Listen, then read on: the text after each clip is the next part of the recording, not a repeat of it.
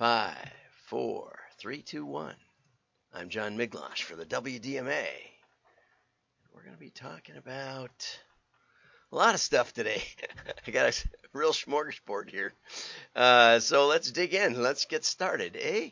Here we go. A lot of people are like, "Aren't you too young to invest in the markets?" And uh, you know, a, don't worry about it. You know, I just look young. I mean, you don't know how old I am. And b, I use E-Trade, so check it. Click. I just bought stock. You just saw me buy stock. No big deal. I mean, you know, if I can do it, you can do it. Whoa.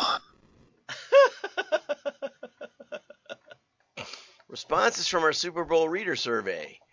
No one's looking for a sappy Super Bowl ad. They prefer humorous over over heartfelt. Okay, and uh, they look for Ryan Reynolds. I don't know if he's going to be out there, but you know I'm a big Mint Mobile fan. Uh, do you care which team wins? No. Um, don't rely on anyone hearing your ad if you're building a Super Bowl ad for next year. this cord is the cord cutting age. Most people, most people, and key demos gather in large rooms or noisy bars to watch. And key demos, I don't know what that is.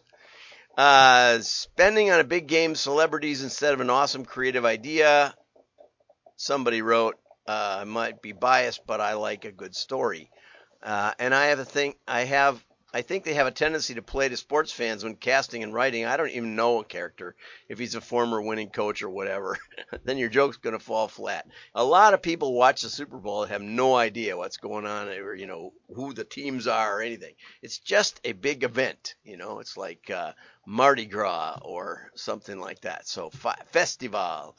So don't uh, get too subtle. You know, I played a video last week of all these former NFL stars and some current ones at the time anyway. And I I don't know who half of them were. And I, you know, I consider myself kind of a fan. Here's a good a good little reminder from Dr. Augustine Fou. He and I did a did a uh, conversation this week and uh, depending on you know, I usually play those when I'm when I'm you know traveling or something. So we'll get it in there. It was really good. I learned a, a lot. You're going to learn a lot too. But anyway, Dr. Fou says, and he's a real scientist, by the way. I found that out. MIT. He got his PhD at MIT. Well, you can't go better than that. Okay, so don't use Chat GPT for searches. Why not? Because you don't know where it got the materials. It doesn't cite sources. And you have no way to check if any of it was correct. What an idea. Don't use ChatGPT to write code. You don't know if it incorporated bad or malicious code or if left back doors open in the code. Absolutely. Don't use ChatGPT to write your essays. It'll make you look like a dumb middle schooler. In conclusion, we just stated these three points. It says stuff like that. You know, Mark Ritson did a did a an article on it, and uh, I thought he'd had a stroke or something. I thought he'd really been disabled because it was just it was just horrible in comparison to his normal writing. it did use some of his weird words or unusual words like like wanker and things like that, but it used them too often.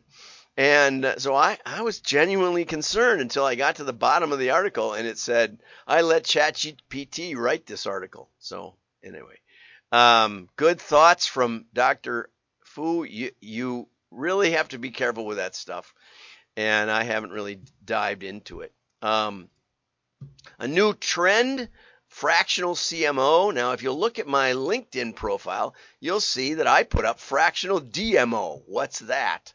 A fractional DMO is somebody who can actually help your company execute direct marketing.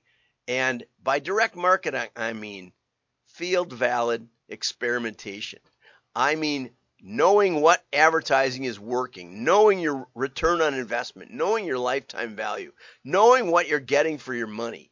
So if you're a CFO and you'd like to have some control over the marketing lunacy, I highly recommend you get a fractional DMO and uh, you can call me here 262-442-9994. My phone number is at the bottom or john at wdma.org. And uh, this is a, you know, really well thought out article. uh, Richard Sanderson. Um, there's a, a firm that just basically just supplies uh, CMOs, fractional CMOs, chief outsiders, it's called, and um, or you can do it yourself. And uh, Deborah Fell is the is at that company. Christine Ford went out on her own and just said, "I want to do 20 hours a week." Okay, it's, it's you know it's not far from from extended consulting. I've done this many many times with many many many companies, and usually we see 50, 100% growth, something like that over a couple of years. So if you really want to grow, get a C or get a DMO. there you go. If you really want to grow, get a DMO. Okay, avoid mail fail. This is from a while ago. I think I actually I actually did cover this back in 2021, but it's by Jeff Tarran at Gunderson Direct. Uh, my friend Jeff, and uh, it popped up on LinkedIn yesterday, and I I I tagged it uh, eight killer mistakes that can threaten the success of any DM program. And one of the things you're buying, you know, when you're buying a DMO is you're buying a track record of failure. if you don't, if you don't, if you're thinking of hiring somebody, ask them about their biggest failures. You know, I have a long list, partly because we split test. So every failure teaches us something. And oftentimes there's another panel, which is a great success because we avoided the great failure with 100% of the mailing. Okay. So look for and ask about DM failures. Okay. That's why you get people with experience. Okay. So the first one is unreal expectations. And a lot of that's driven by this, this tendency in these articles about direct mail and, and, and such to give you response rates, to give you uh, average order sizes to give you in the you know the levels of engagement. Mm, you need to test. That's what you need to test, test, test, test offers, data sets. And one of the keys in testing is you need to test broadly enough at the beginning. You don't want to assume you know who the market is because oftentimes there's another market that's as big or bigger that you had overlooked. So if you if you hone in and you say, well, we just want to target right down this, we only want to mail it to people who's go, who are going to buy. It's a huge mistake, especially when you're getting started. Direct mail can teach you things if you let it. If you have broad enough tests, and again, it's an art form, knowing how big to make the test, how varied to make the test. There's actually like a pyramid of learning that you can that you can execute in direct mail testing trying to learn too much at one time. Same kind of thing, right? Same kind of thing.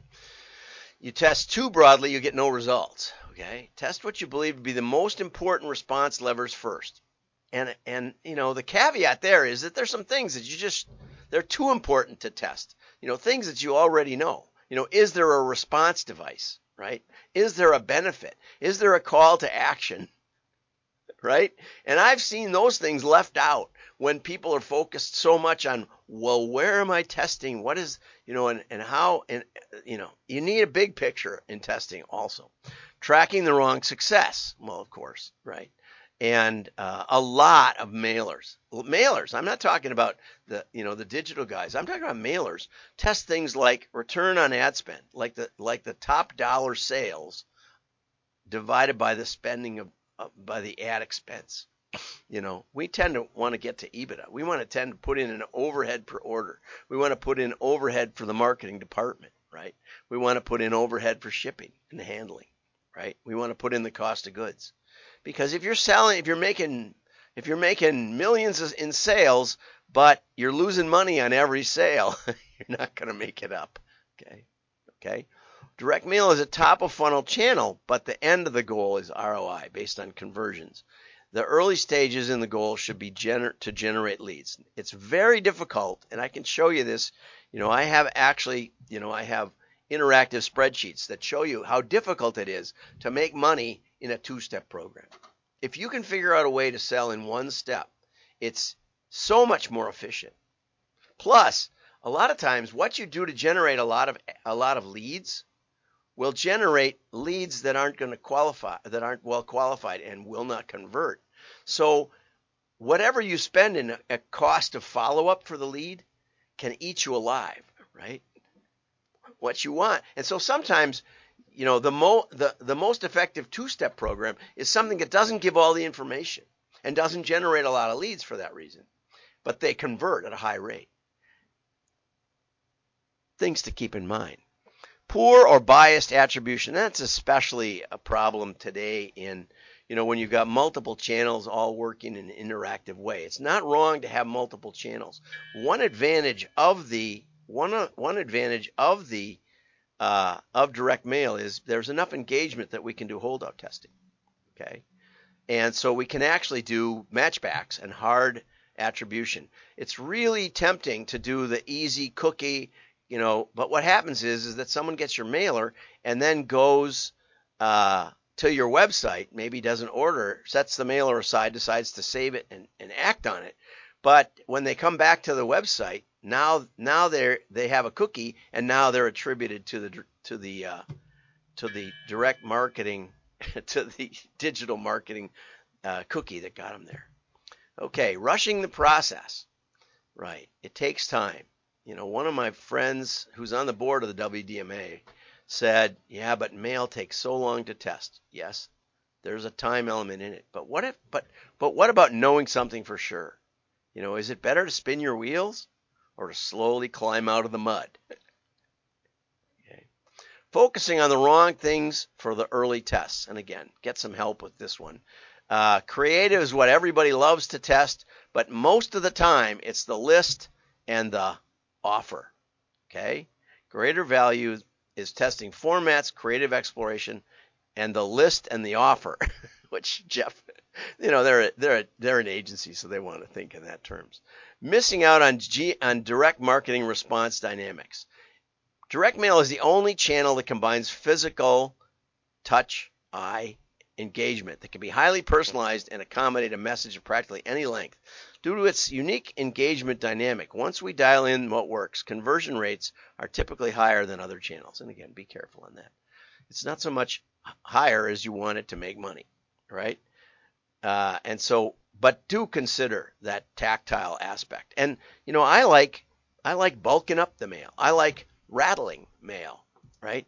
Three dimensional mail, little packages. People love packages. Okay? A one and done planning process typically leads to failure. Think about an iterative process that's going to learn more and more and more and more, and then can be applied to your digital and and offline and other uh, advertising. That is the way to pour water, I mean, to pour gasoline on the what you've learned. Okay, so it's an iterative process and it goes around and around. Okay, well, thank you for that, Jeff. And tomorrow we're going to talk Ritson, and he's got a humdinger for us. So hang on, like and share. And I want to thank the people that have been sharing. I've been getting a lot more shares lately, and that really seems to help the the the impressions. I don't know what a LinkedIn impression is, but thank you for for watching, liking, but especially thank you for the shares. Have a great day. Bye bye.